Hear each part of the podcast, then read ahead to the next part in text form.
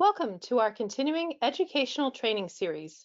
I'm Catherine Short, Marketing Manager for First Healthcare Compliance, a division of Panacea Healthcare Solutions. I'd like to welcome everyone to today's session, Evaluation and Management Updates 2023, Training and Q&A. First Healthcare Compliance is pleased to have Panacea Healthcare Solutions here today to present this important 2023 update. Panacea provides software and technology-enabled services to a wide variety of healthcare organizations to improve their revenue cycle, coding and compliance with expertise in mid-revenue cycle management. In an era where 95% of provider revenue is driven by accurate coding and defensible, yet optimal pricing, clients trust Panacea to deliver unparalleled value in strategic pricing, price transparency, ChargeMaster, compliance, and revenue cycle solutions. From Panacea Healthcare Solutions, we are so pleased to have Director of Coding and Documentation Services, Becky Jacobson, presenting with us today. Joining later to moderate a lively Q&A discussion will be Kathy Pride, Executive Vice President of Coding and Documentation.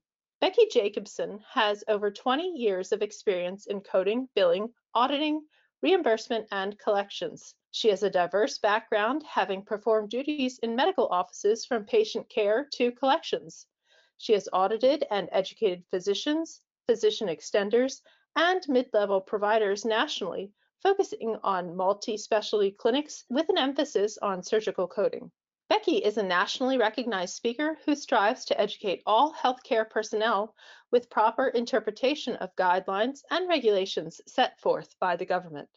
Kathy Pride is a proven leader in healthcare revenue cycle management with extensive experience in management, project implementation, coding, billing, physician documentation improvement, compliance audits, and education. She has trained and managed health information management HIM professionals in multiple environments and has provided compliance auditing and documentation education to hundreds of physicians and coders throughout her career. So, Becky, Welcome and thank you for being with us here today. Welcome again, 2023 Evaluation and Management Updates. So let's jump right in. We do have quite a bit of information to cover. The Panacea disclaimer simply states that this education session was prepared using the American Medical Association CPT guidelines, as well as the Centers for Medicare and Medicaid Services official documents. In this session, we will cover the new Evaluation and Management Guidelines, often referred to as E&M visits.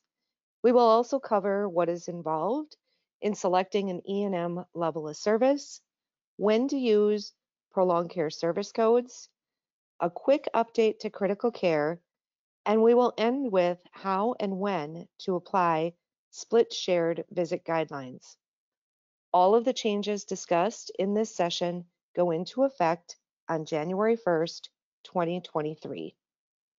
There are significant changes to the hospital inpatient and observation care guidelines, which we will cover in this section.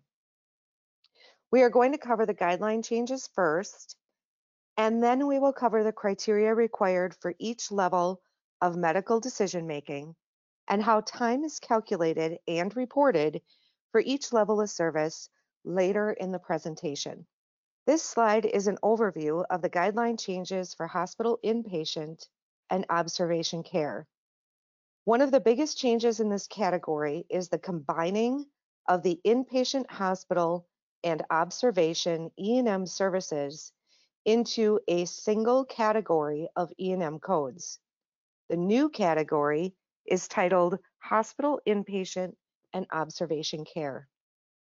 With the combining of these two codes, the observation codes 99217 through 99226 are deleted effective January 1st, 2023. You need to distinguish the place of service correctly on the claim form to indicate if you are reporting an inpatient hospital service or an observation service. For inpatient hospital services, assign place of service code 21 and for outpatient or observation hospital, assigned place of service 22. The code selection for this category is now based on medical decision making or time. The guidelines have eliminated history and physical examination as elements for code selection when using medical decision making as the criteria for the code. The definition of time has been expanded to include both face to face and non face to face time on the same date of service. One major change to using time is the guideline modified the definition of time to eliminate the requirement that greater than 50% of the total time must be spent on counseling and or coordination of care. When we talk about observation versus emergency department versus inpatient, the one thing to always keep in mind is the status of the patient, not the physical location. Observation is an admission status, not a location. What this means is the patient can be physically located in a bed in the emergency department, yet they are in observation status. Additionally, the patient could be located on a hospital floor and still be in observation status. The determining factor is the admission status as documented in the medical record by the admitting physician or the qualified healthcare professional, and not the physical location of the patient. For the initial hospital inpatient or observation care, you can report the initial code when the patient has not received any professional services from the physician or qualified healthcare professional of the exact same specialty or subspecialty who belongs to the same group practice during the stay. There is a difference in guidelines here between AMA and CMS. CMS does not recognize subspecialties, therefore, they apply the guideline as same specialty in the same group. So again, you can report that initial hospital inpatient or observation care when the patient has not received any professional services from the same physician, from a physician or QHP of the exact same specialty or subspecialty who belongs to that same group practice for commercial payers, but as I just mentioned, does not recognize subspecialties. The admitting provider who writes the order to place the patient either in observation or inpatient status appends modifier AI to indicate they are the admitting physician, also known as the physician of record. A significant change to the guidelines involves patients that are admitted to inpatient or observation status in the course of an, of an encounter from another site of service, such as the office, emergency department, patient's home, or nursing home.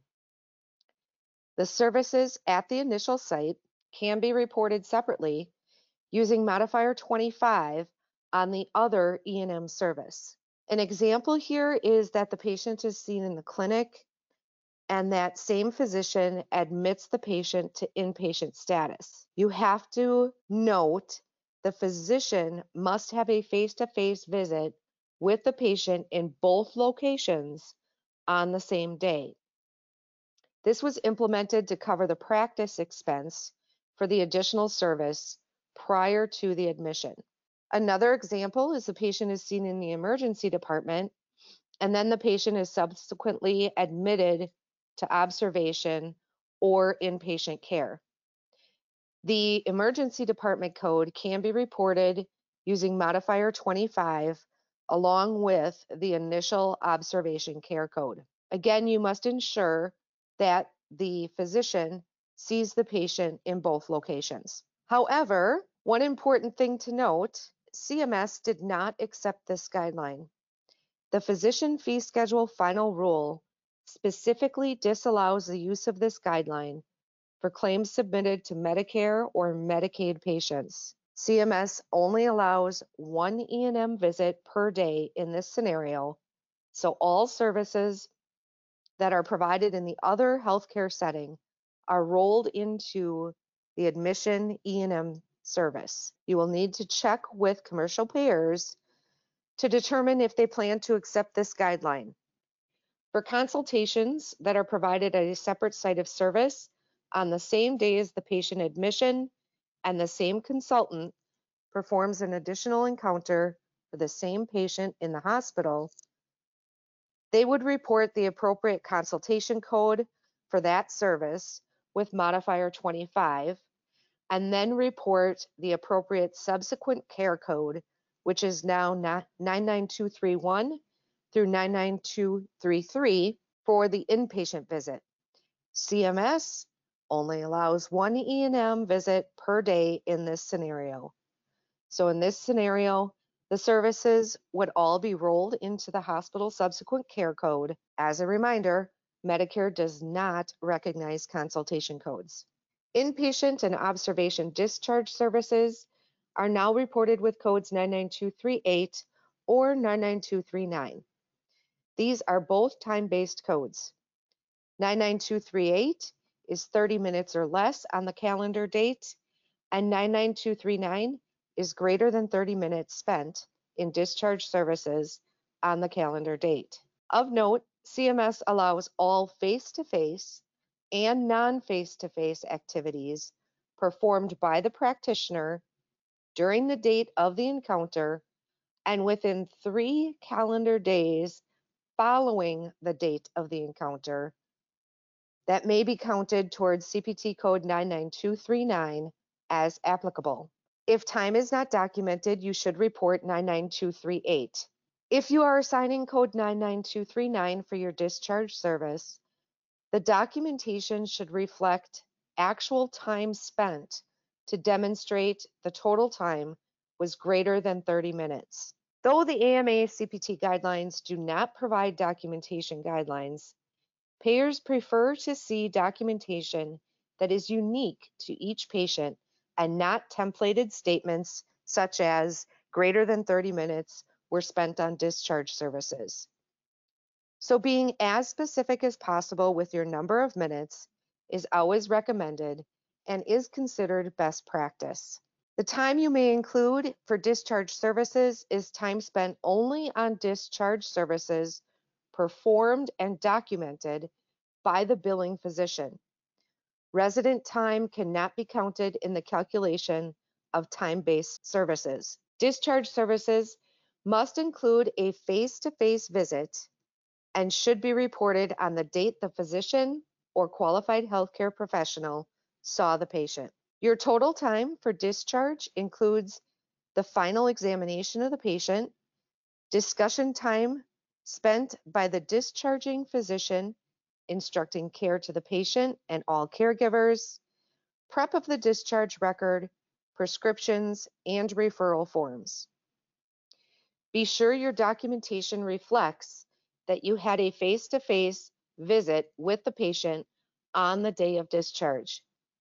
I can think of no better way of showing your face-to-face with the patient on the day of discharge by documenting your final exam of the patient. If no exam is performed, ensure documentation states the patient was seen by you and a brief synopsis of your conversation with the patient.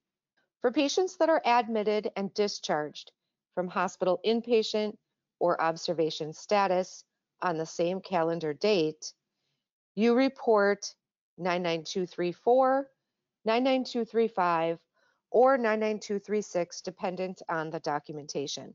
The basic guidelines for these codes did not change. Prior to 2023, these codes were also used for both inpatient and observation, admit and discharge on the same calendar date. For patients that transition from observation to inpatient hospital status, a tr transition status level does not constitute a new stay. So you can only report the initial care code once per practitioner, per specialty, per group. For an example here, if the patient is admitted to observation and you reported the initial observation care code and the patient worsens on day two and transitions to inpatient status, You do not report an additional initial visit as this is considered the same stay.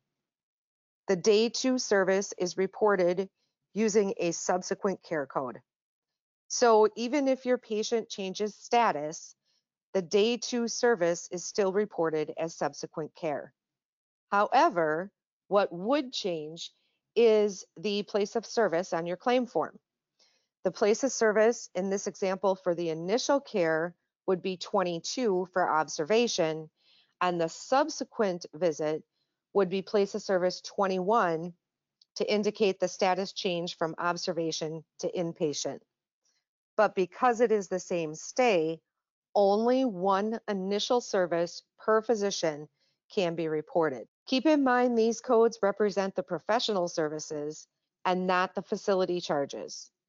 In this example, the observation services for the facility will be rolled into the inpatient charges upon discharge, but the physician professional services reported should reflect the service provided on the date of the encounter. Many of you may be familiar with the CMS 8 to 24 hour rule. It is important to note that this rule applies to facility charges. Physicians and qualified healthcare professionals should always report their professional service with the appropriate CPT code based on the guidelines for that service. However, this guide can be used to assist in determining what code family to use. If the patient admission is less than eight hours on the same calendar date as the admission or the start of observation, you code initial hospital services only 99221 through 99223. If the stay is eight or more hours on the same calendar date and the admission and discharge are on the same date, use the same day admit discharge codes 99234 through 99236. If the stay is less than eight hours and spans two calendar days, you would only report initial hospital services 99221 through 99223. And finally, if the stay is eight or more hours and spans two calendar days, you would code the initial hospital service code 99221 through 99223, plus the discharge day management 99238 or 99239. Additionally, with any of the initial services or same day admit discharge codes, you can also use prolonged inpatient or observation services if applicable and appropriately documented. This table is a representation of the codes for each of the hospital care sections, including the medical decision making and the time requirements for each of these sections. There are significant changes to the consultation code guidelines, which are now going to be covered. As a reminder, CMS does not recognize or reimburse for this category of codes. If you are reporting consultation services for a Medicare or Medicaid patient, please refer to the appropriate category of E&M codes based on the place of service in which the service, the consultative service took place. For example, that could be hospital, office, nursing home, and so on. The intent of the consultation codes have not changed. However, the guidelines were revised to clarify that a consultation is provided at the request of another physician, qualified healthcare professional, or appropriate source to recommend care for a specific condition or problem. The consultant may initiate diagnostic and or therapeutic services at the time of the initial consultation or schedule a subsequent visit. The consultant's opinion and any services that are ordered or performed must also be communicated by written report to the requester. When a shared medical record is used, the documentation should include a notation that the requesting practitioner was notified of this report. A transfer of care is a referral and not a request for a recommendation of care for a specific condition or problem. However, a transfer of care can take place after the initial consultation based on the consulting physician's recommendations. When that transfer of care happens, those services should be reported using the appropriate evaluation and management codes from one of the other E&M categories. A couple of examples. A patient is seen by the orthopedic provider and is noted to have high blood pressure. The orthopedic provider refers the patient to a cardiologist to diagnose and treat the patient's blood pressure. This is a transfer of care and not a request for a consultation. On the other hand, a diabetic patient is seen by their family practice physician, and the family practice physician has been successfully managing their diabetes for several years. However, in the recent weeks or months, the family practitioner is having issues keeping the patient at goal and requests a consultation from an endocrinologist for their recommendation. The visit by the endocrinologist would be considered a consultation and the endocrinologist would provide their recommendation to the family practitioner in writing. Upon review by the family practitioner, the endocrinologist's recommendation, the family practitioner determines it is best that he or she transfer the care of the patient for their diabetes to the endocrinologist. This would now be considered a transfer of care for all subsequent visits. Level 1 consultation codes 99241 and 99251 have been deleted to align with other similar E&M categories, allowing a maximum of four levels of service. I want to talk for a moment about consultations provided in the emergency department when the patient is not admitted for hospital level care. There are a few different ways these can be reported, and it's often based on payer guidelines.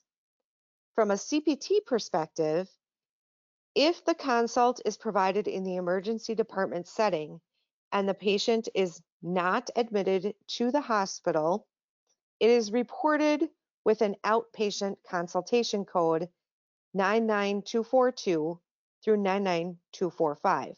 For an example, if you're called to the emergency room to render a consultation, the service must meet the definition of a consultation service, meaning that you have a request by another physician for your recommendations regarding a specific problem or condition.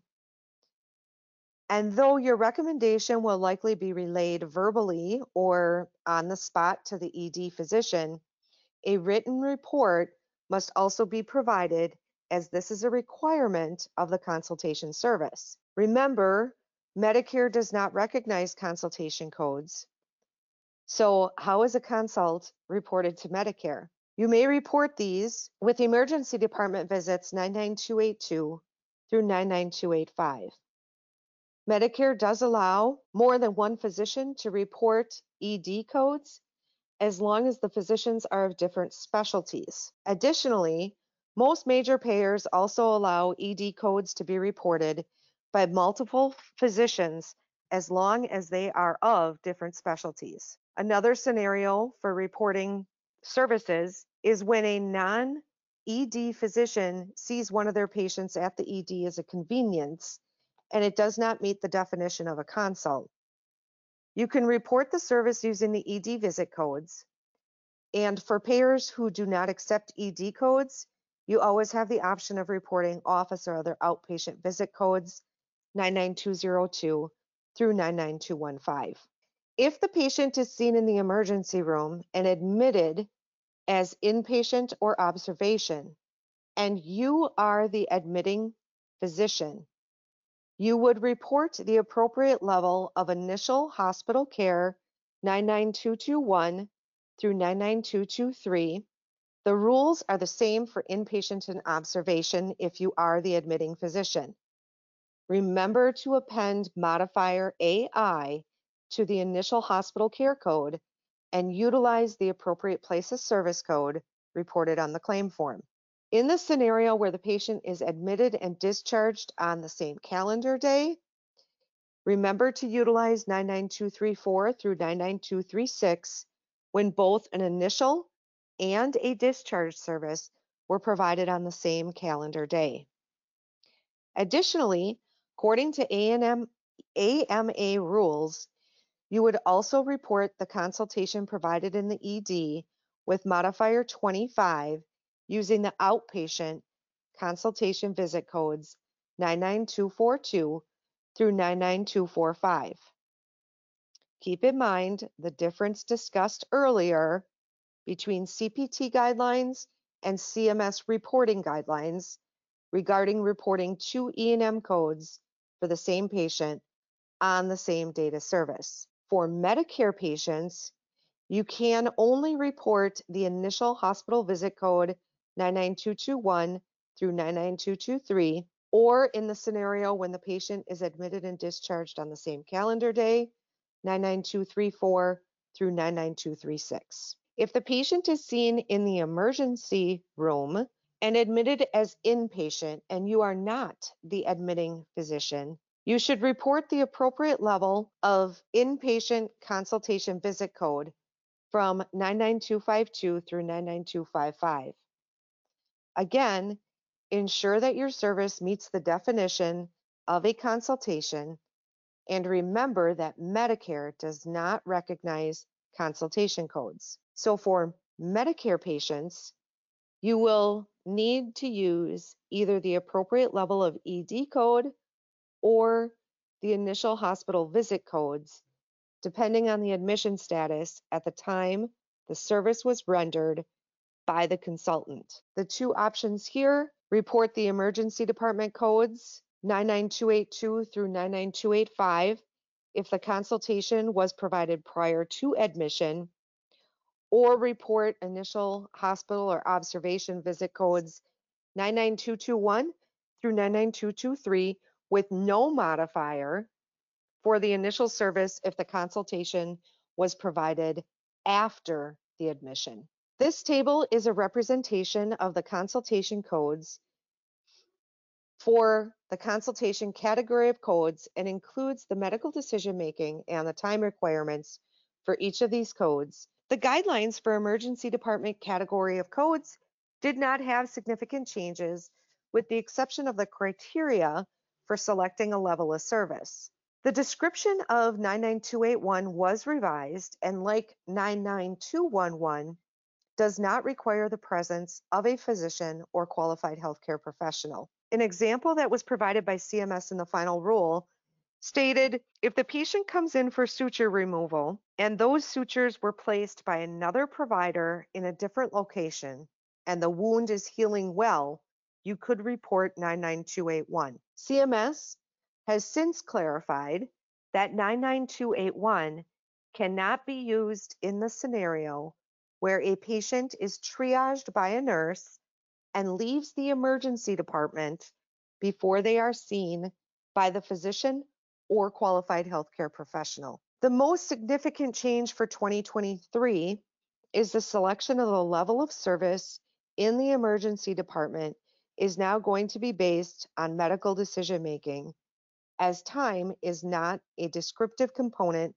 for the ED levels of E&M service. The levels of medical decision making are not synonymous with 2022 and prior years levels of service. Please note 99282 is straightforward medical decision making, 99283 is low, 99284 is moderate, and 99285 is high. This aligns with the office and other outpatient visit category of codes. There are significant changes to the nursing facility services, which we will cover in this section.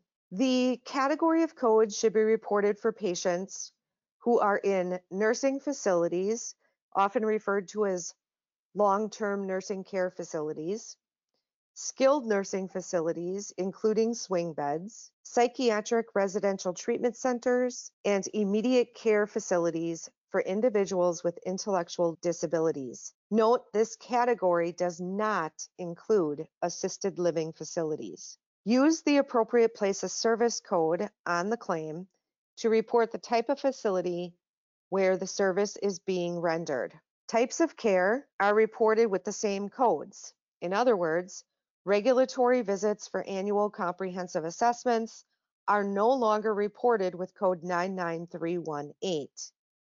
CPT guidelines instruct you to use the subsequent nursing facility care codes. Hospital discharge services may be reported separately on the same date of a nursing facility admission or readmission. This is a long-standing guideline and is the rare exception in which CMS allows two E&M services on the same date of service. However, you must be certain to not overlap reporting of the services. Time related to the discharge service may not overlap any time spent on services provided for the nursing facility admission. Regulations pertaining to the care of nursing facility residents govern the nature and minimum frequency of assessments and visits, and who may perform the initial comprehensive visit. So when you're determining who can code that initial comprehensive visit, that is truly based on the regulation of care for nursing facility residents and may vary from state to state.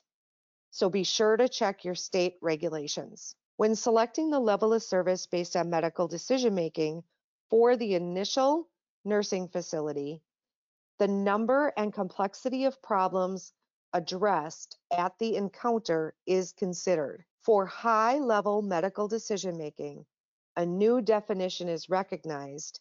However, this new definition only applies to the initial nursing facility care subcategory of codes. The new definition is multiple morbidities requiring intensive management. This is defined in CPT as a set of conditions, syndromes, or functional impairments that are likely to require frequent medication changes or other treatment changes and or reevaluations. The patient is at significant risk of worsening medical, including behavioral status, and at risk for admission or readmission to a hospital. It is important to ensure that your documentation indicates the patient has multiple conditions with frequent medication and or treatment changes and is at risk of worsening and or is at risk of readmission to the hospital. Initial nursing facility codes 99304 through 99306 are used once per admission per physician or qualified healthcare professional, regardless of the length of stay. The initial comprehensive visit is provided by the principal or admitting practitioner. The use of the AI modifier is recommended as physicians of other specialties may use these codes as well. In the nursing facility, the initial comprehensive exam can be performed by a physician or a qualified healthcare professional. However, the initial comprehensive exam in a skilled nursing facility must be performed by a physician unless the qualified healthcare professional is allowed by state law. Again, we urge you to check your state regulations regarding um, the qualified healthcare professionals. The initial services by other physicians who are performing consultations can be reported using the initial nursing facility codes 99304 through 99306 or inpatient consultation codes 99252 through 99255. Basically, the initial nursing visit codes are used to report the comprehensive assessment for admission but they are not limited to the admitting physician. Consulting physicians may also use the same codes or consultation codes if allowed by the payer. Basically, you do not need to provide the comprehensive assessment to use the initial visit care codes. Codes 99307 through 99310 should be reported for all subsequent E&M nursing facility visits, including those provided for periodic regulatory assessments. Report the nursing facility discharge codes when the patient is discharged from the nursing facility. These are time-based codes and have similar requirements as the inpatient and observation discharge codes. There must be a face-to-face encounter with the patient and or family or caregiver, and the visit can be on a date other than the date the patient leaves the facility. For reporting purposes, use the date of the face-to-face encounter for the date of service. Of note, transitions between skilled nursing and long-term nursing facilities do not constitute a new stay when selecting the appropriate code from the initial or subsequent subcategories. These tables represent the consultation codes for nursing facility services and include the medical decision making and the time requirements for each of the codes within these categories. Home or resident services has several guideline changes, and we are now going to cover those in this section. The most significant change to this category is the combining of the domiciliary, rest home, boarding home, custodial care, and home care services into a single E&M category. Home or resident services E&M category covers physician or qualified healthcare professionals providing services in the following settings. A private residence, an assisted living facility, a group home that is not licensed as an intermediate care facility, custodial care facility, and residential substance abuse treatment facility. The categories are divided by new and established patients using the same definitions of new and established utilized in the office or other outpatient visit category. If using time as your criteria for selecting a level of service, please note that you cannot include your travel time. These tables are a representation of the codes for home or resident services category of codes and includes the medical decision making and the time requirements for each of these codes. Of note, the new patient code category does not include 99343 as this was deleted in 2023 due to an overlap in medical decision making between 99342 and 99344. In this section, we are going to cover in detail the criteria used for selecting a level of service using time as the selection criteria. Time is defined by CPT as total time spent by the physician or other qualified healthcare professional face-to-face and non-face-to-face on the same date of service. Counseling and or coordination of care is no longer required to dominate the visit when using time as the basis for code selection. What this means is that it is no longer necessary to document greater than 50% was spent on counseling and or coordination of care. If you have a template or a dot phrase with that statement, we recommend you remove the statement from the template as it's no longer a requirement to use time as the determining factor for code selection. You cannot include time spent on separately reportable services. This is not a new guideline. However, this guideline is reinforced in the revised guidelines for 2023. We recommend that if you are using time as your selection criteria, your documentation reflects total time spent on the E&M service and total time spent on the separately reported services. Remember that separately reported services include minor procedures as well as diagnostic studies, including the interpretation and report of those studies, counseling for children's vaccines, smoking cessation, and so on. Basically, if you're reporting any other CPT code with your E&M service, the time included in the performance of the additional CPT code should not be included in your E&M time. Do not include time and activities that are normally performed by ancillary staff. Examples are obtaining vitals, recording the history. However, the physician or qualified healthcare professional's time reviewing the documentation that is entered by the ancillary staff is allowed. If you are an attending physician at an academic center, do not include time spent teaching. Only count time spent by the teaching physician on activities that are directly related to the patient's care. Time spent reviewing a resident or fellow's documentation related to the patient is allowed, as well as the services personally performed by the teaching physician. However, the time spent by the resident or fellow without the presence of the teaching physician and general discussions regarding a condition that are not related to the specific patient are not counted. The teaching physician should indicate in their documentation that only that the total time excludes any time spent teaching.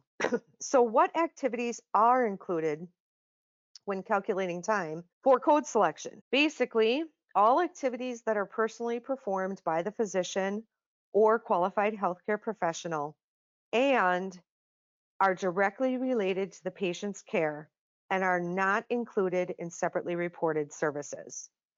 The list of activities is the review of tests and records in preparation to see the patient, obtaining and or reviewing separately obtained history, performing a medically appropriate exam. As a reminder, a medically appropriate history and or exam should be documented with every patient encounter, regardless of whether you are using medical decision making or time as your code selection criteria counseling and educating the patient, family, and or caregivers involved in the patient's care, ordering medications, tests, procedures, or any other services, referring and communicating with other healthcare professionals, including other physicians, physical therapists, home health nurses, nutrition specialists, and the list goes on. Documenting in the medical record, independently interpreting results that are not separately reported, communicating test results to the patient, family, or caregiver, and coordination of the patient's care that is not separately reported with one of the codes from the care management service category. In these tables, the time thresholds for each of the hospital inpatient and observation codes have been highlighted. Due to confusion in the previous guideline versions, time ranges and typical times were revised to time thresholds in the 2023 guidelines.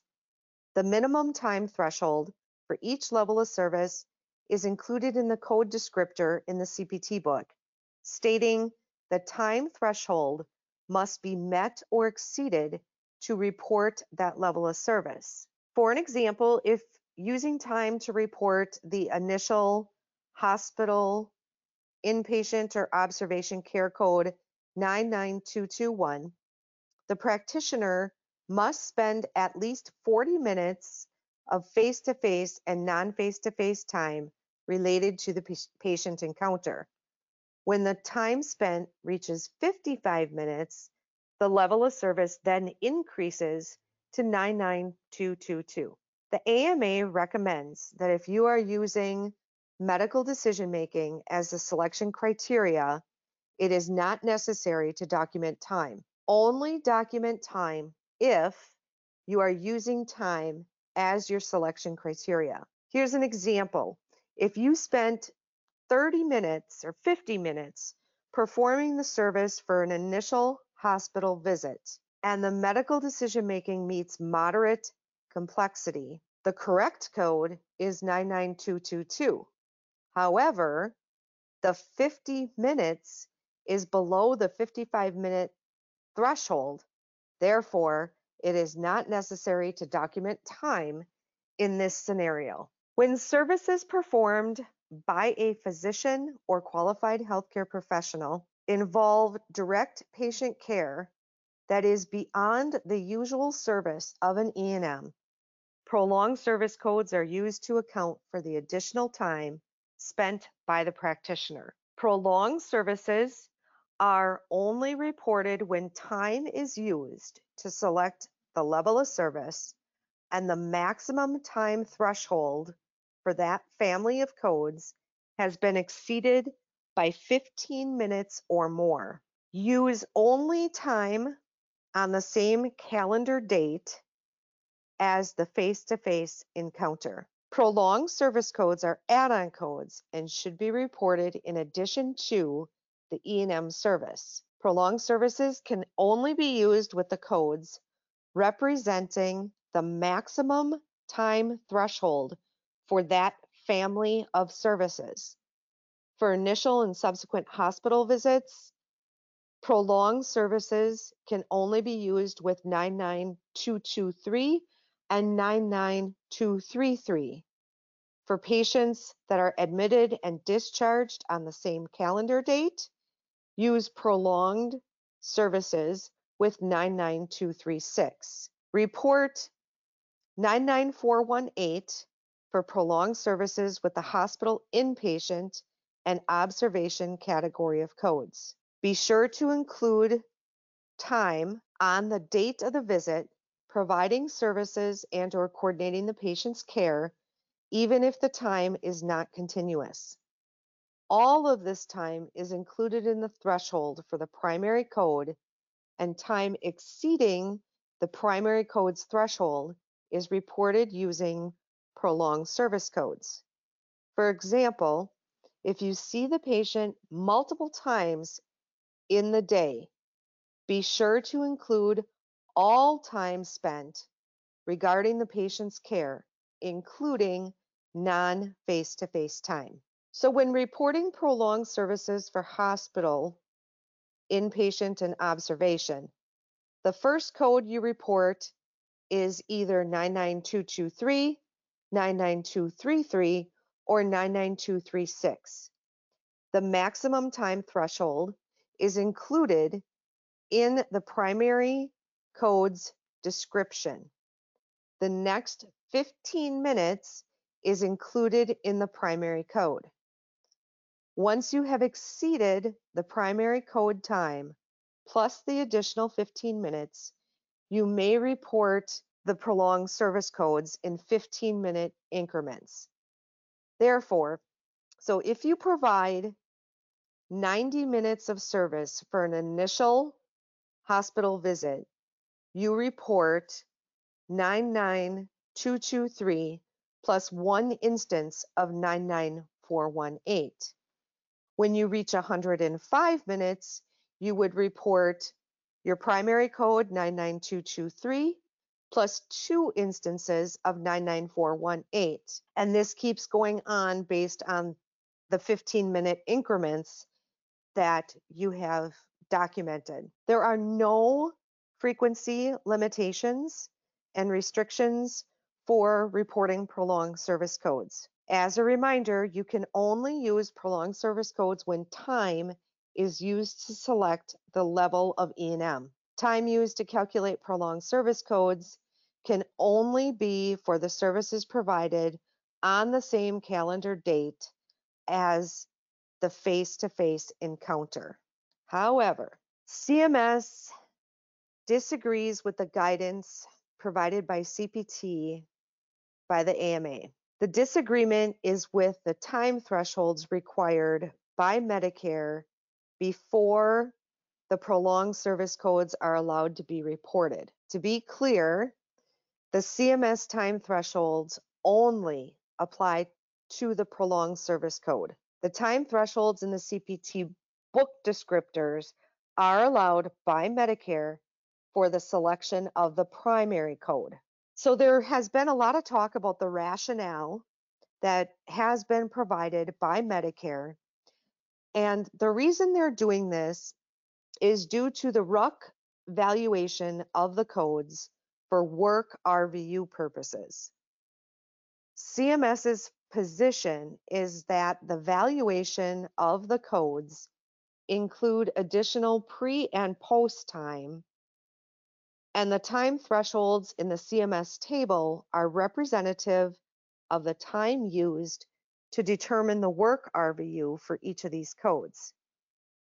By utilizing the AMA's time threshold plus 15 minutes would result in an overpayment of the E&M service. In addition, for specific codes, CMS allows additional non-face-to-face time spent by the physician or qualified healthcare professional before and after the date of the encounter to be counted. The table on this slide represents the CMS time threshold and must be met for each of the revised E&M categories. This is quite a bit to digest, especially since the new guidelines were supposed to simplify, not complicate the coding process. If you would like additional details or clarification regarding CMS's position on reporting prolonged services, please refer to the 2023 Physician Fee Schedule Final Rule. You can find the full final rule, all 3,304 pages, by simply Googling 2023 Physician Fee Schedule Final Rule. Because CMS did not accept the AMA's codes or guidelines for prolonged services, they have created HCPCS codes to report the prolonged services for Medicare and Medicaid patients. For hospital services, report G0316 in addition to the primary E&M code. The time threshold as determined by CMS plus the next 15 minutes are included in the primary code. CMS does not allow you to report G0316 for any time unit that is less than 15 minutes. So you must meet or exceed that 15 minute mark. Similar to the CPT guidelines, you may only report prolonged services when time is used to select the initial service. Time includes both face-to-face and non-face-to-face spent on the patient's care within the surveyed time frame. For initial and subsequent services, 99223 and 99233 only count time spent on the visit date. Code 99236 includes the date of the visit plus three days after the visit. Of note, the additional time allowed, allowed from the surveyed time frame is only for prolonged services. The time included in the primary code only includes time from the date of the visit. Codes are reported in 15 minute increments and there are no frequency limitations. Moving on to consultation codes. As a reminder, CMS does not recognize nor pay for the consultation category of codes. Therefore, these guidelines only apply to payers who allow the reporting of these consultation codes. In these tables, the time thresholds for each of the consultation subcategories have been highlighted. These time thresholds are used when selecting your level of service for consultations using time for your selection criteria. Prolonged services are reported for consultation services performed in an outpatient setting when a physician or qualified healthcare professional provides pro services involving direct patient contact beyond the threshold time of the E&M service. Report prolonged service code 99417 in addition to the E&M outpatient consultation code 99245. Remember, the highest time threshold in the category must be exceeded before you can report prolonged service codes. Prolonged service time also includes face-to-face and non-face-to-face time spent by the reporting practitioner on the same date as the patient encounter. In this slide, we demonstrate the time threshold requirement for outpatient E&M category of codes, and when it is appropriate to append a prolonged service code. The primary code includes 55 minutes. Then the next 15 minutes is included in the primary code. Once the threshold of 70 minutes is met, you will add one instance of 99417. When you reach 85 minutes, you report the primary code plus two instances of 99417 and so on. Just a reminder, prolonged services can only be used with 99245 from the office or other outpatient consultation category of codes. Prolonged services for consultations performed in a hospital or facility setting. These um, involve direct patient contact beyond the threshold time of the E&M service, and they are rendered by a physician or qualified healthcare professional. You would report 99418 in addition to the E&M consultation code 99255. Remember the highest time threshold in the category must be exceeded before you can report any prolonged service code. Prolonged service time also includes face-to-face and non-face-to-face time spent by the reporting practitioner on the same date as the patient encounter. So the time requirement, the time threshold for 99255 is 80 minutes. The next 15 minutes are again included in the primary code. Once the threshold of 95 minutes is met, you will add one instance of 99418. When you reach 110 minutes, you report the primary code plus two instances of 99418 and so on. Just a reminder, prolonged service codes can only be used with 99255 from the inpatient and observation consultation codes. These tables represent the time thresholds for initial and subsequent nursing facility services, and the time thresholds have been highlighted. Initial services are represented in the first table, and subsequent services are in the second table. Prolonged services are reported for nursing facility services performed in a nursing or skilled nursing facility setting when a physician or qualified healthcare professional provides services involving direct patient contact beyond the threshold time of the E&M service. You would report prolonged services code 99418 in addition to the E&M nursing facility code 99306 for initial or 99310 for subsequent nursing services. Prolonged service time also includes face-to-face and non-face-to-face time spent by the reporting practitioner on the same date at, as the patient encounter, even if the time is not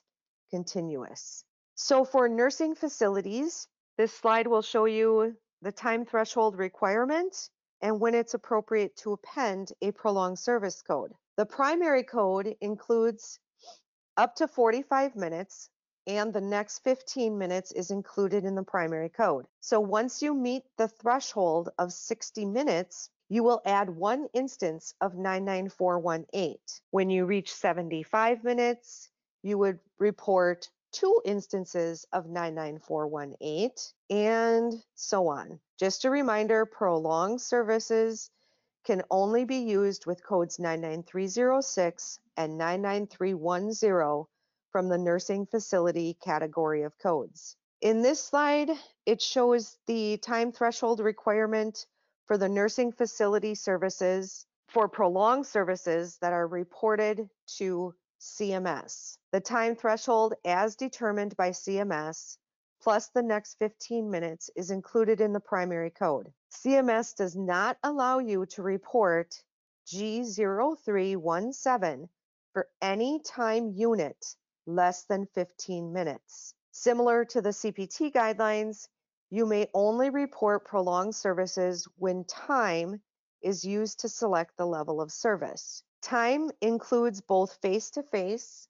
and non-face-to-face spent on the patient's care within the surveyed time frame. Nursing facility visits allow you to count time for prolonged services for services provided one day before the visit, the day of the visit, and three days after the date of the visit. Note this surveyed time frame is only for prolonged services.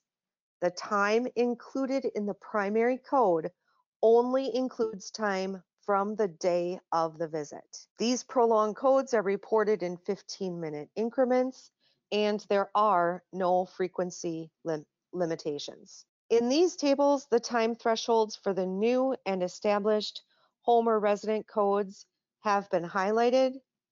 New patient codes are represented in the first table and established patients are in the second table. And then also please note that code 99343 is a deleted code effective January 1st, 2023. Prolonged services reported for home or residence services. That again is when a physician or qualified healthcare professional provides services involving direct patient contact beyond the threshold time of the E&M service. Report prolonged services code 99417 in addition to 99345 for new patients and 99350 for established patients. Remember the highest time threshold in the category must be exceeded before you can report prolonged service codes. Prolonged service time also includes face-to-face and non-face-to-face time spent by the reporting practitioner on the same date as the patient encounter. So this slide demonstrates the time threshold requirement for home or residence services and when it's appropriate to add a prolonged service code. The primary code for new patients is 99345, which includes 75 minutes, and the primary code for established patients includes includes 60 minutes plus the next 15 minutes is also included in both primary codes. Once the threshold is met, you will add one instance of 99417 in addition to the primary code.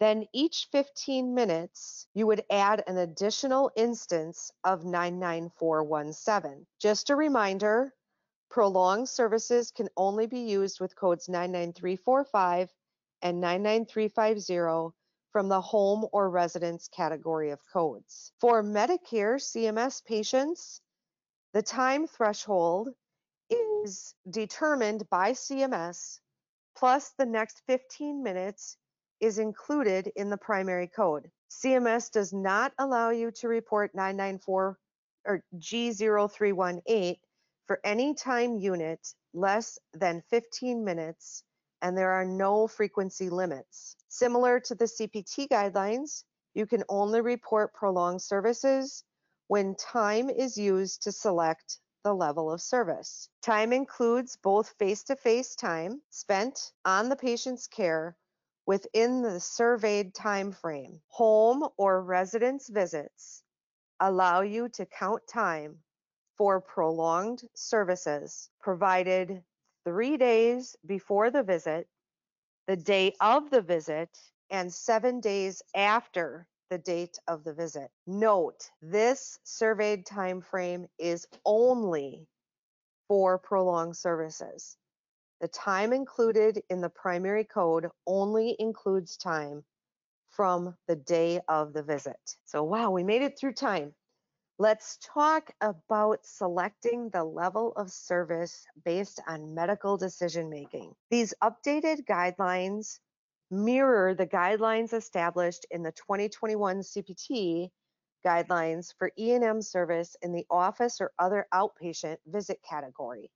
So if you're fortunate enough to be reporting those or coding those or auditing those services performed in the office or other outpatient setting, these guidelines are going to be pretty easy for you to understand. The guidelines applied to selecting the level of medical decision making are applied to all E&M categories. The next several slides highlight the medical decision-making level that is required for code selection in each of the E&M categories covered in today's presentation and can be used as a reference guide to create tip sheets. The first set are the hospital, inpatient, or observation care, as well as the same day admit and discharge codes. Next are the consultation codes, and we have the nursing facility services, and finally, home or resident services. As mentioned, the guidelines used for selecting the level of medical decision making are applied to all E&M categories as well as subcategories such as new, established, initial, and subsequent visit types. Medical decision making is comprised of four levels straightforward, low, moderate, and high. Each of these four levels have three elements the number and complexity of problems or problem addressed during the encounter, the amount and or complexity of the data to be reviewed and analyzed, and the risk of complications, morbidity and or mortality of patient management decisions made at the visit. We will be discussing these three elements in greater detail as we move through this section. Code selection requires that two out of these three elements be met for overall medical decision making. When we talk about the complexity of the problem or problems addressed, documentation to support the complexity of the problem addressed is extremely important as this is the first step in determining the level of medical decision making. Much of this detail is often documented in the patient's history as well as the assessment and plan. First, to demonstrate a problem was addressed and analyzed, the documentation must support the problem was addressed at that encounter by the reporting practitioner. Copying and pasting a problem list into the assessment does not demonstrate that the problem was addressed, nor does it demonstrate the complexity of the problem. The history of present illness is a good place to start by documenting in the HPI um, the each condition or problem that is being addressed at the visit. Be sure to include the complexity of each problem using words such as acute, chronic, uncomplicated, complicated, not responding to current treatment, uncertain, severe, exacerbated, whatever verbiage you want to use there, but be descriptive. Then the assessment and plan should reflect the management and treatment options considered and or implemented during the visit, including new treatments, changes in treatment, and discontinuing treatments. The idea is to convey not only was the problem addressed, but the level of complexity involved in diagnosing, managing, and or treating the problem. Remember, the guidelines no longer require you to document a specific number of bullets or elements for the history or the exam. So you only need to document a medically appropriate history and or exam. Concentrate your documentation efforts on where it matters most to support medical decision making and of course medical necessity of the problems and or conditions that were addressed at that specific encounter. For example, it is no longer necessary to document a complete review of systems that includes all 14 systems or 10 or more systems unless, it, unless it's clinically appropriate to the problems addressed at the current encounter.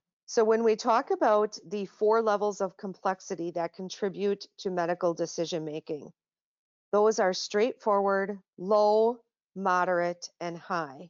Straightforward complexity is for patients who present with one self-limited or minor problem, or perhaps a follow-up visit where a problem is completely resolved. Low complexity would be for two or more of those self-limited or minor problems, or one stable chronic illness, or an acute uncomplicated illness or injury. The first two are pretty self-explanatory, so let's talk about what constitutes an acute uncomplicated illness or injury. The E&M guidelines define an acute uncomplicated illness or injury as a recent or new short-term problem with low risk of morbidity for which treatment is considered, there is little to no risk of mortality with treatment, and full recovery without functional impairment is expected. A problem that is normally self-limited or minor, but is not resolving consistent with a definite and prescribed course is an acute uncomplicated illness. Moderate complexity is when the practitioner addresses two or more stable chronic illnesses or a chronic illness with an exacerbation, progression, or side effect of treatment, or an undiagnosed new problem with uncertain prognosis, or an acute illness with systemic symptoms, or an acute complicated illness or injury. And finally, high complexity is when the practitioner addresses a chronic illness with a severe exacerbation, progression, or side effect of treatment, or an acute or chronic illness or injury that poses a threat to life or bodily function. The E&M guidelines at the beginning of the chapter has defined many of the terms in the complexity section. I encourage everyone to review those definitions to ensure that you are, are applying the guidelines correctly. This is the complexity portion of the medical decision-making table. We're going to keep adding on to this as we move through each of the three different elements, and then we will have a slide that puts all three elements together. As we move into data, the amount of data to be reviewed and analyzed, the first level is minimal or no data to review. It doesn't meet any category and it falls into straightforward medical decision making. The second is limited data and you have to meet one out of the two categories tests and documents or an assessment with an independent historian. This would fall into low medical decision making. The third is moderate data, and you have to meet one out of the three categories tests and documents, or assessment with independent historian, or, assessment with independent interpretation of a test or discussion with an external physician in a different group or specialty and or an appropriate source. This falls into the moderate data category. And the third is high level, the next is high level of data, and you have to meet two out of the three categories. The categories are the same as moderate. However, instead of meeting one out of the three categories for moderate, you have to meet two out of the three for the high. We're going to discuss these levels in a little bit more detail. One thing to note on these next few slides is how they build onto one another. So for limited data to review and analyze, you have to meet one out of two categories.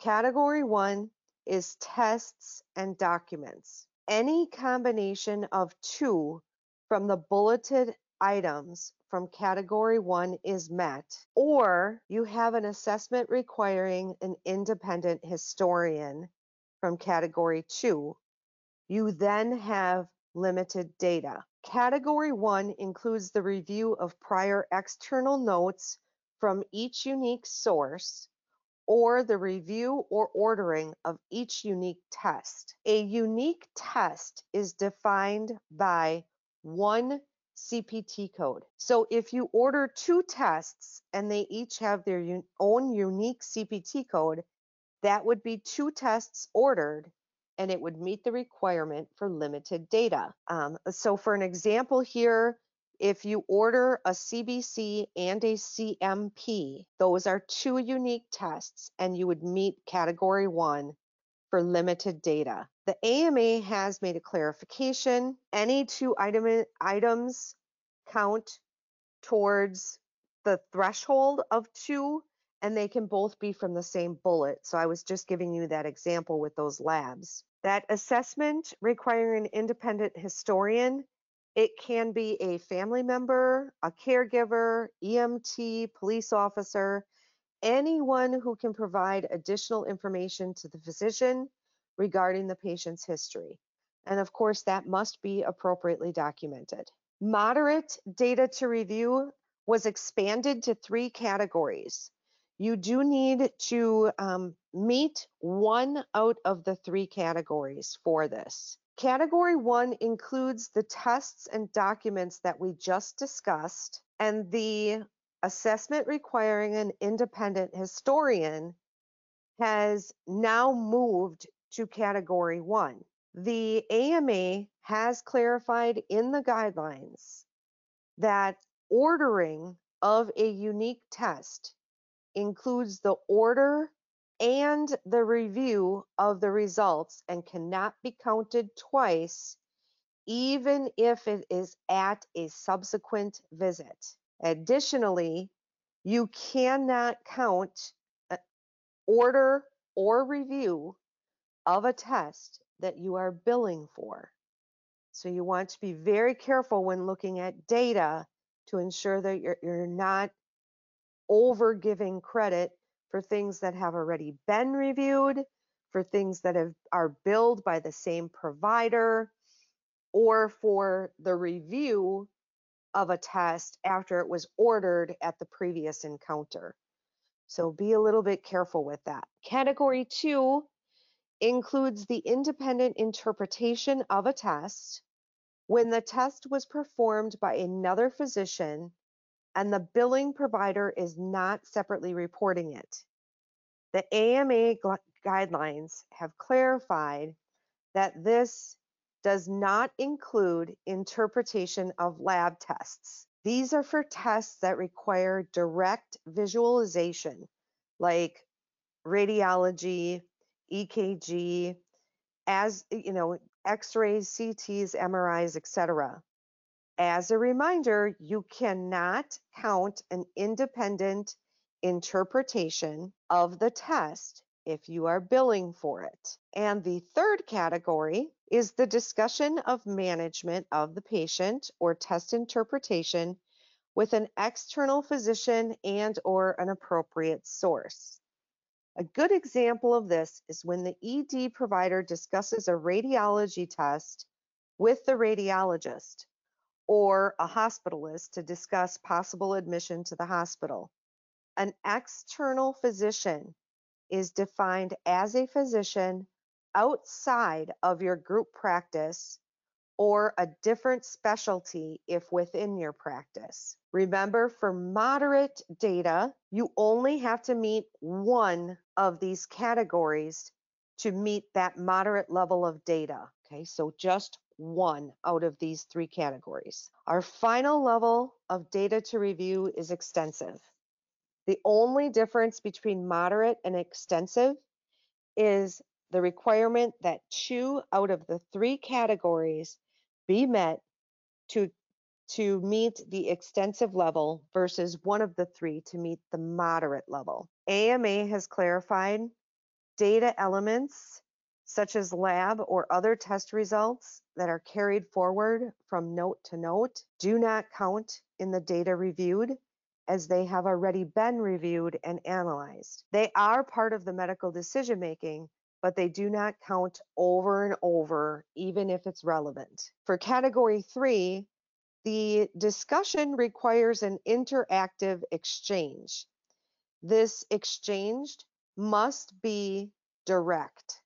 Sending notes, text messages, or other written exchanges does not qualify as discussion. For appropriate sources, those are not healthcare professionals, but they may be involved in the management of the patient. Lawyer, parole officer, case manager, teacher. An appropriate source does it does not include the discussion with family or caregivers. They are not considered an appropriate source. One other clarification is that the historian cannot be an interpreter they must be adding to the history, not merely interpreting what the patient is saying. This is the data to review portion of the medical decision making table and is a recap of what we've just covered in a simplified table. So our final element to medical decision making is risk of complications. The level of risk is determined based on the risk of complications and or morbidity or mortality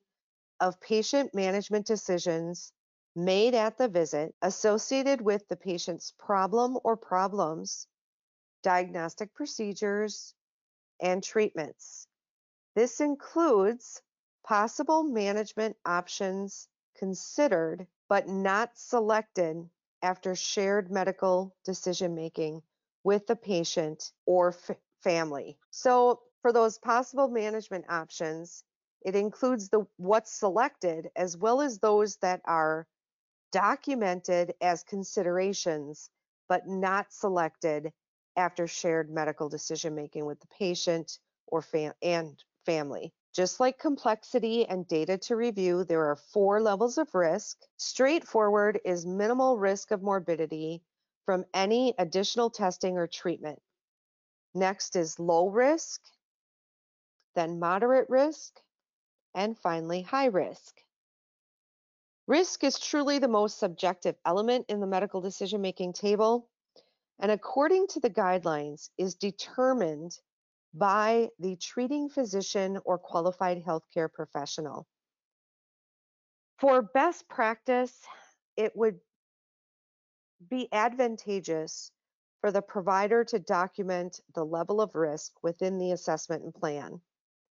To avoid rejections and appeals, the documentation should reflect the risk of the patient and not rely on coders and auditors to determine the risk level. Documentation should reflect the thought process of the treating practitioner, so skip the documentation that's not clinically relevant to the current visit and focus on the documentation that is clinically relevant and relates to complexity, data to review, and the risk of morbidity, the three elements of medical decision making. This is the final section of the medical decision making and demonstrates the four levels of risk. As we wrap up this section, here are a few documentation tips. Remember, you always need to document a chief complaint.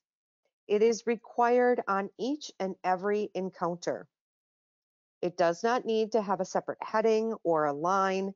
It can be included in the history of present illness or in the subjective portion of a note. Most of the time, the chief complaint is documented, but we see documentation fall short on this requirement, typically within subsequent hospital and nursing facility progress notes.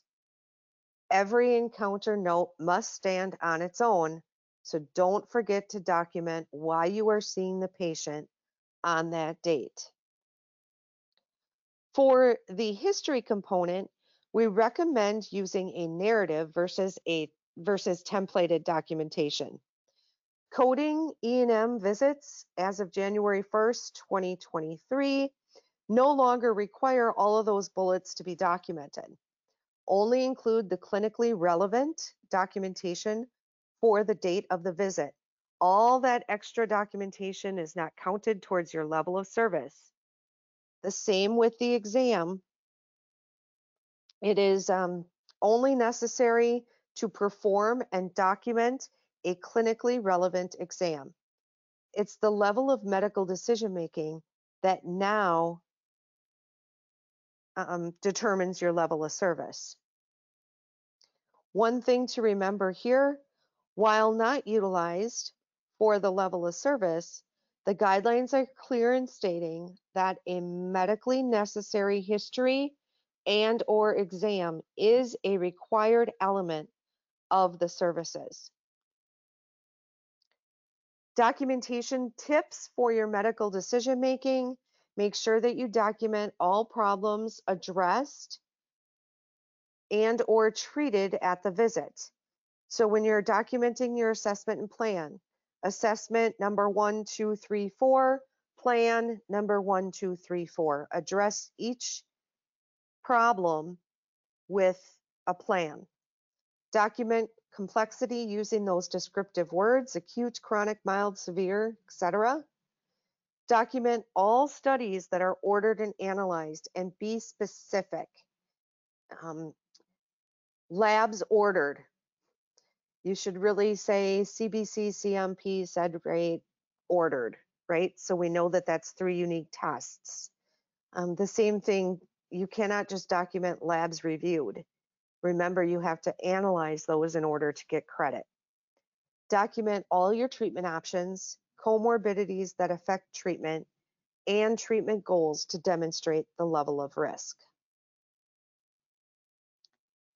If you plan to use medical decision making as your determining factor for code selection, here's a summary of the changes. Um, history and exam are no longer scored to determine the level of service. You do need to have a chief complaint and history of present illness should be documented on all encounters. Only diagnoses that receive active treatment during the encounter will count towards the level of service, and additional workup is no longer a consideration for scoring the level of service. Changes to complexity and data to review reflect specific combinations of work to score medical decision making. The old table of risk has been combined into one column and uses only the treatment options from the old table of risk and does not include any examples for straightforward or low risk. So really when it comes to that risk area, again, um, we recommend that the treating provider document the level of risk. Finally, we put it all together in one slide. Remember, um, you must meet two out of the three elements to support the level of medical decision making. For an example, if the complexity is low, but data to review and risk are moderate, you then have met overall moderate medical decision making.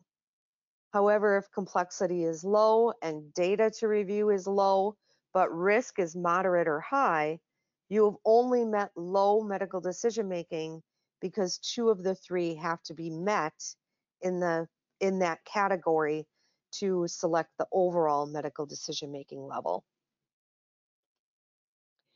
For critical care services, there was a technical correction that we will quickly cover. There are no changes to 99291 critical care for the first 30 to 74 minutes. However, CMS and AMA differ in their requirement to report the add-on code 99292. CMS has stated in the final rule that 99292 can only be reported after 104 minutes or more. In other words, the full 74 minutes for code 99291 must be met and all 30 minutes of 99292 must be met before you can report 99292. CMS also indicated that a complete 30 minute time increment must be met in order to report additional units of 99292. We want to quickly cover split shared visits as there has been a lot of talk about this within the last year or year and a half. Split or shared E&M visits are defined as services that are split or shared between a physician and a non-physician practitioner, that being a PA or an NP. This is a CMS guideline, so check with your commercial payers to determine if split or shared visits are allowed. These visits are only applicable in the facility setting. The physician and the NPP must be in the same group and they must see the patient on the same calendar day.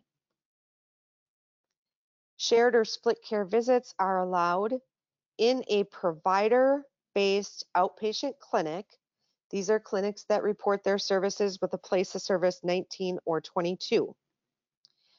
Shared split care services are also allowed in the hospital inpatient or observation setting and include both initial inpatient, subsequent visits, and discharge services.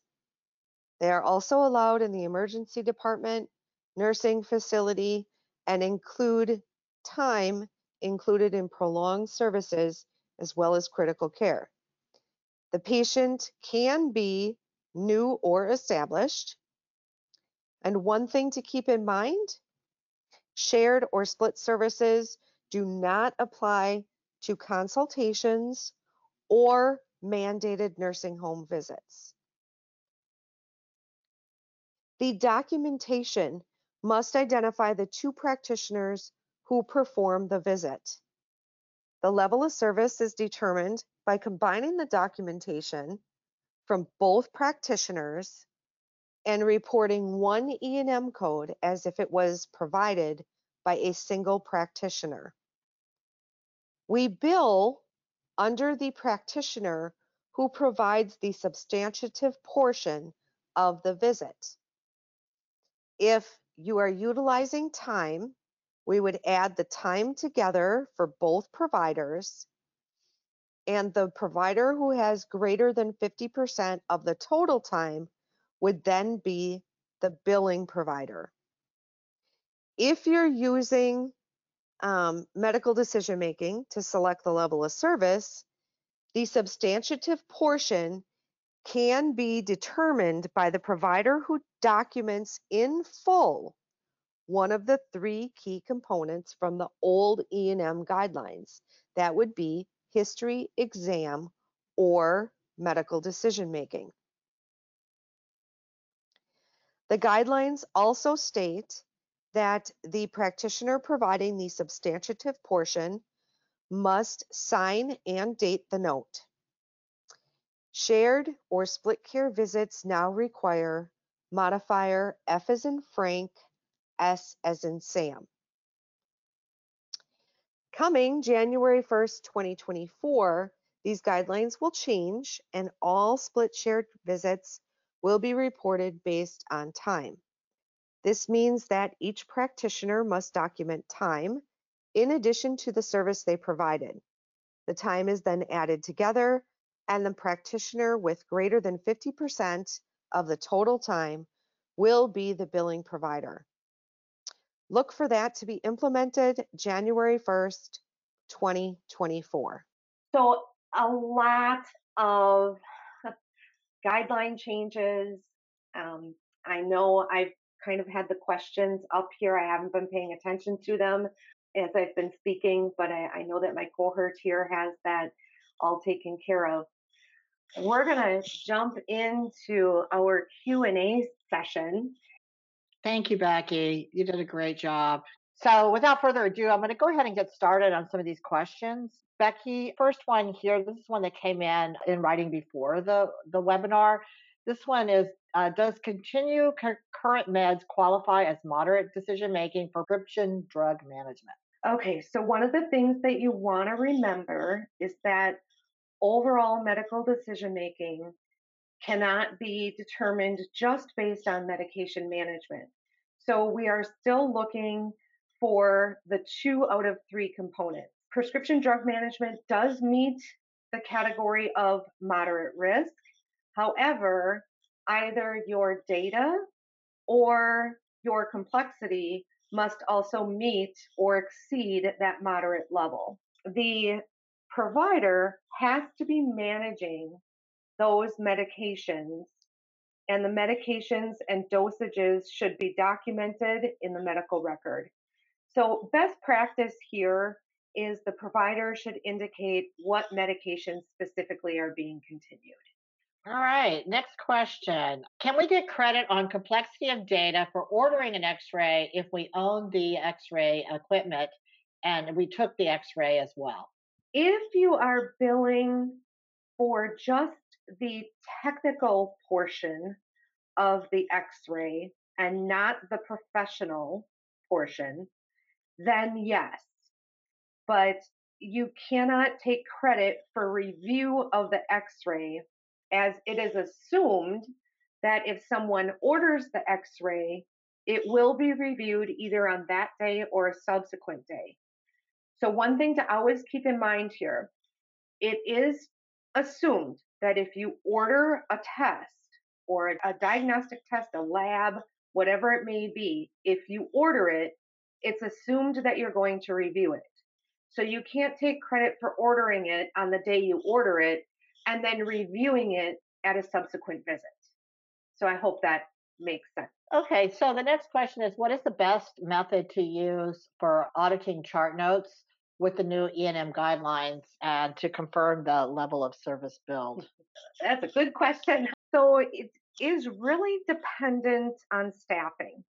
We find that there's a lot of smaller practices that don't have a a robust coding or auditing department.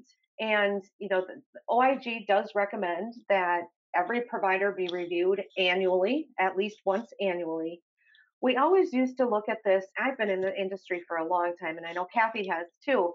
We always used to look at this as, oh, let's just randomly select 10 encounters um, for each provider that we're going to review.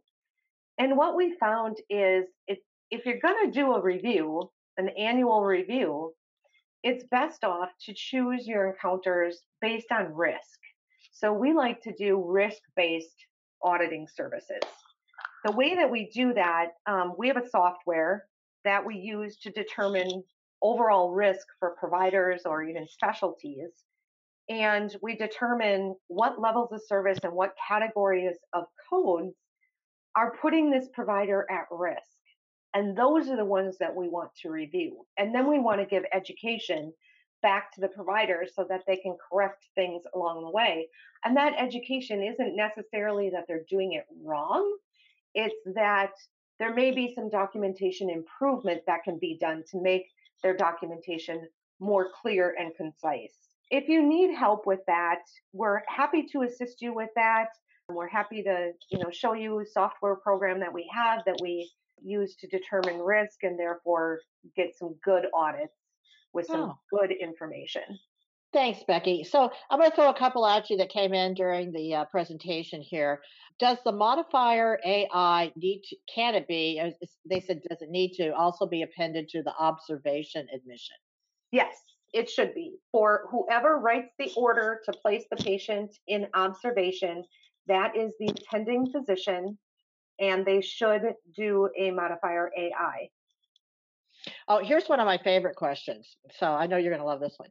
We had someone tell us they can bill an office visit and a hospital code on the same date. Uh, it says per page 23. I think she's talking about page 23 of the AMA CPT guidelines. Do you want to address that one? Office visit and hospital code on the same date of service? Well, here's the thing they have to go to both locations, right? But Medicare has a difference of opinion, right? Yes.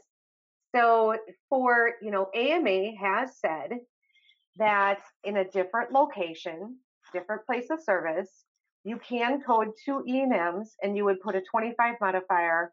If they were seen at the clinic first, you would put a 25 modifier on the clinic visit, but then you have to go to the hospital and actually do the visit there. That has to be one thing. You cannot code for anything that's not face to face with the patient. You also want to be very careful that you're not double dipping on the documentation. So you can't use your office visit note, copy and paste it into an inpatient note and say, there you go. That's this, you've already covered all that. What's the medical necessity behind that? For CMS, you can only code one E&M per day. So you're going to have to combine that documentation together. If you do indeed have two different places of service, you're going to have to combine that together and code only one E&M. Yeah. So very CMS different. Was very clear in the final rule this year that they, even though that uh, it's in the CPT guidelines that it's allowed, that CMS uh, does not uh, allow that. And again, that's in the Federal Register. So uh, in, in, the uh, final rule, which is published in the Federal Register.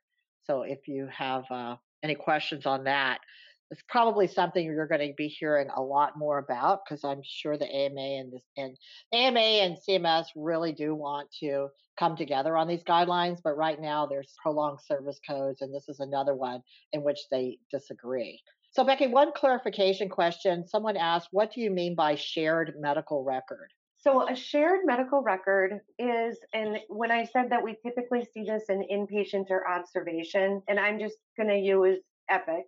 The hospital system is on Epic, and all documentation within either inpatient or observation is performed in that same system in Epic. That is now considered a shared medical record in that if you have a consultant, they do their documentation, and the requesting provider can log into Epic and see the consultant's documentation. That is a shared medical record.